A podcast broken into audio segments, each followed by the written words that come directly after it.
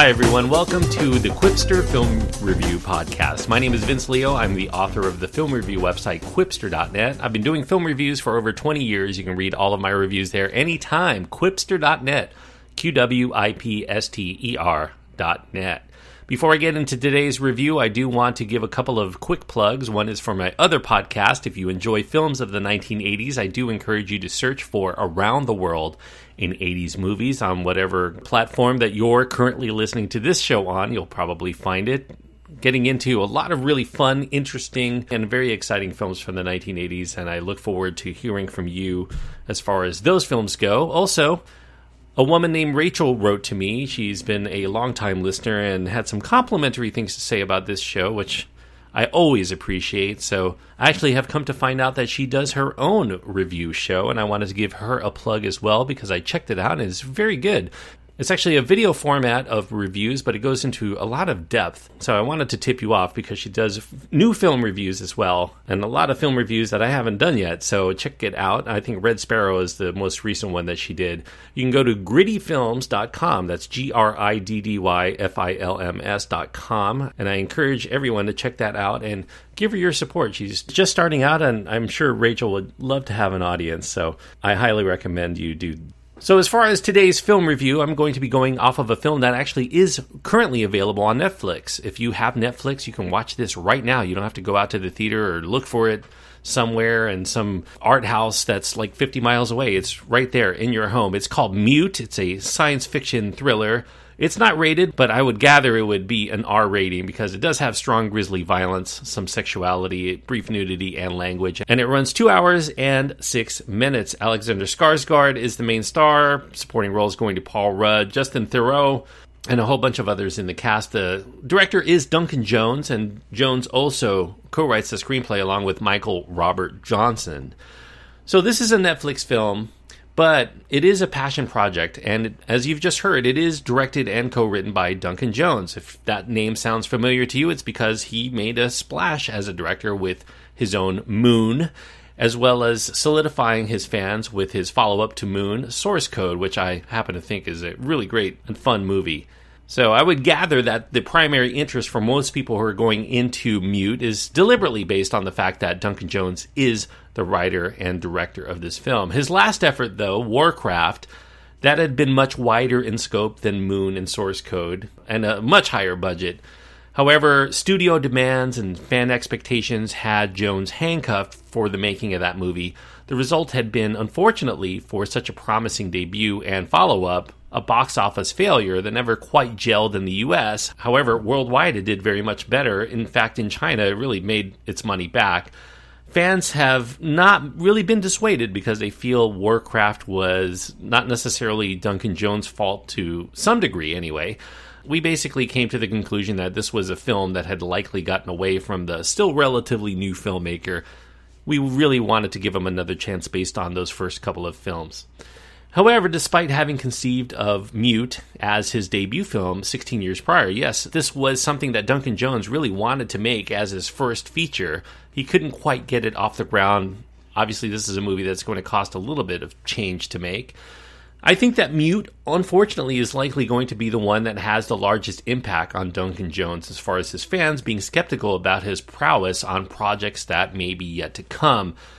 A little bit of background to this this film returns Duncan Jones to Berlin. Berlin was a place that Duncan Jones spent a good chunk of his life while his father, very famous father, David Bowie, would be working on music. Bowie was there in the 70s working on music, and it resulted in his acclaimed Berlin trilogy of albums. Now, one can see within the storyline of Mute some similarities to Duncan Jones's life there's an eight year old character, an only child, just like Duncan Jones, who's shuttled around by her father while he's always away on business in Berlin. And her mother's nowhere to be found and leads her to be left to be raised by others, including prostitutes.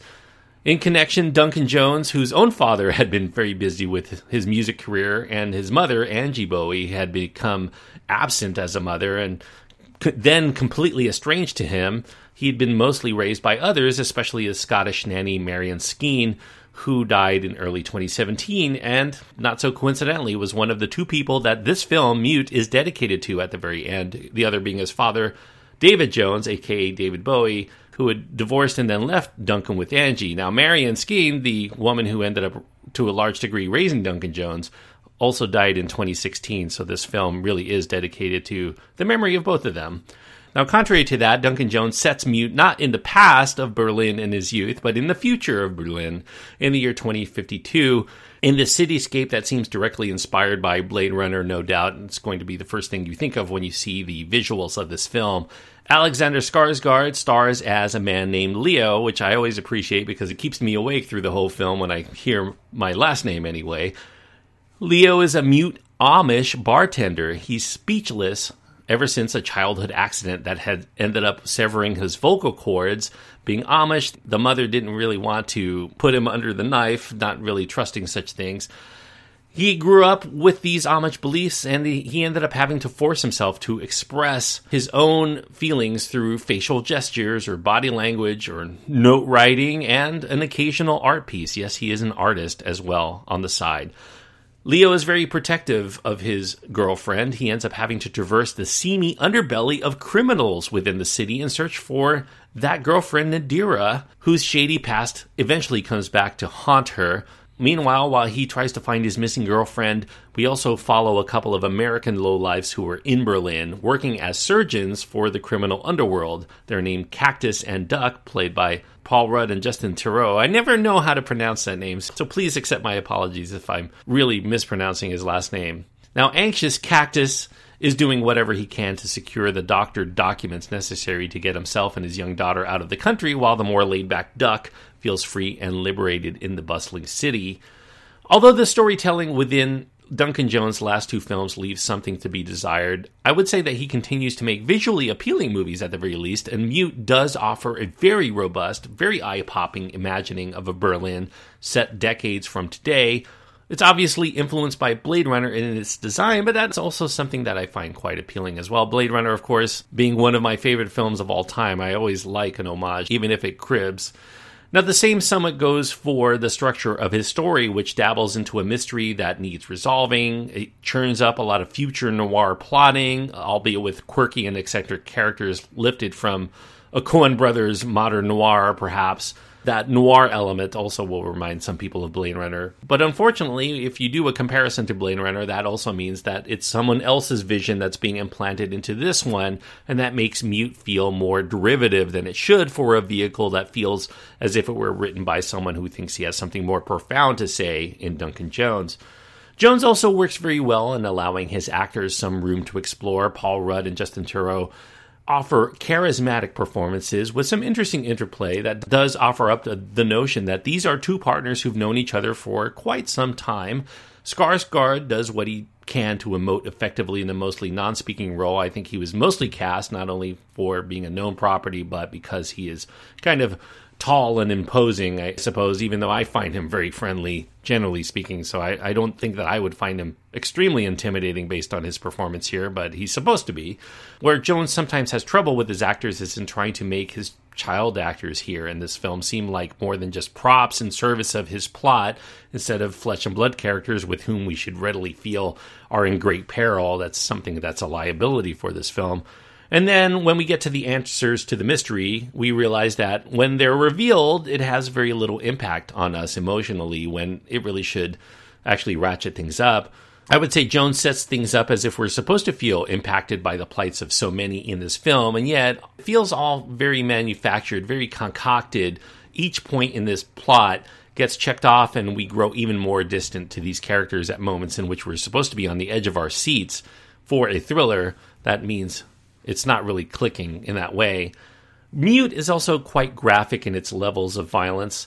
It includes some rather unsavory sequences that take place in this makeshift operating room in which Cactus and Duck use to slice open their patients and try to operate on them, all the while chatting it up and wisecracking as if they were on the set of MASH, especially Robert Altman's version of MASH. Reportedly, Duncan Jones' favorite comedy is Robert Altman's MASH, so hence the homage that he's striving to emulate to make these surgeons actually they're ex-combat medics, just like Hawkeye Pierce and Trapper John McIntyre were in MASH, so very much, very obvious the homage there. However, as gruesome as the film can sometimes be in that violence and those surgery sequences, the level of taste may push toward completely unpalatable when there's this pedophilia subplot that's developed, which is addressed in a way that's either played for jokes on some occasions and sometimes it continues to push for more stakes at the climax, the thriller climax. Some viewers are likely to find offensive that it's used in such a cavalier fashion.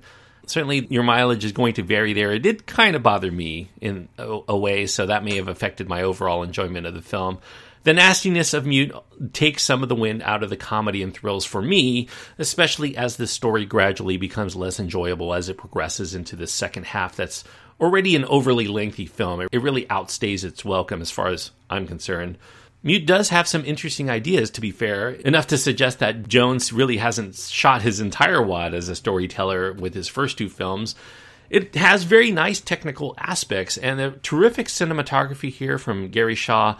Another brilliant score, as you'd expect from Clint Mansell. So, definitely, from a technical standpoint, I think it's all here a great deal of admirable qualities in search of a story, though, worth contemplating beyond just the whodunit at its heart. Perhaps the limited budgets and the scope of Moon and Source Code were a benefit to Duncan Jones to be able to think creatively. His last two efforts saw a great widening in scope and budget between Warcraft and this one, and Jones we find is more enamored of his technical tools at the expense of his story and characters. Maybe he's just really trying to do something new and interesting and exciting visually and not really applying the, the trade of being a master storyteller that we hope Duncan Jones would end up being. It doesn't really show forth here. This is a film that ends up being both odd and uneven at the same time, and it's and unfortunately, Mute ends up being a misfire that will find probably a certain audience, but is very limited. I, I, would say it really slices to a very small selection of people who really enjoy Duncan Jones as a filmmaker. So I can't really quite recommend this film despite some interesting aspects. I do want to say before I get to my final grade here that if you're a fan of Moon, there is one sequence in this film.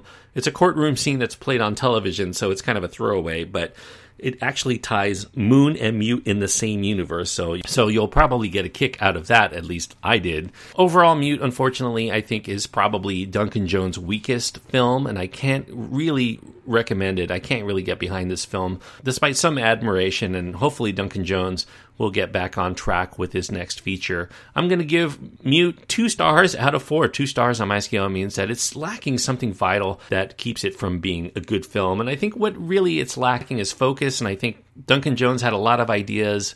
This is something that's been gestating in his mind for about 16 years, and he had all of these new ideas and visually and from an homage standpoint, he tries to cram it all in there, and it really just doesn't work, unfortunately. I think really stripping this down to a more basic level and maybe stripping out a lot of the homage to MASH and Blade Runner and Hardcore and Point Blank and all the other films that he's obviously cribbing off of, and just trying to make a story that comes from within. I feel like he, at one point, saw this as a very personal film and then injected it with a lot of vision that has been created by the masterwork of other films. And so once you start borrowing from the vision of others, you no longer have your own unique vision. And at least that's how I see it. So two stars out of four, unfortunately, is all I can give Mute.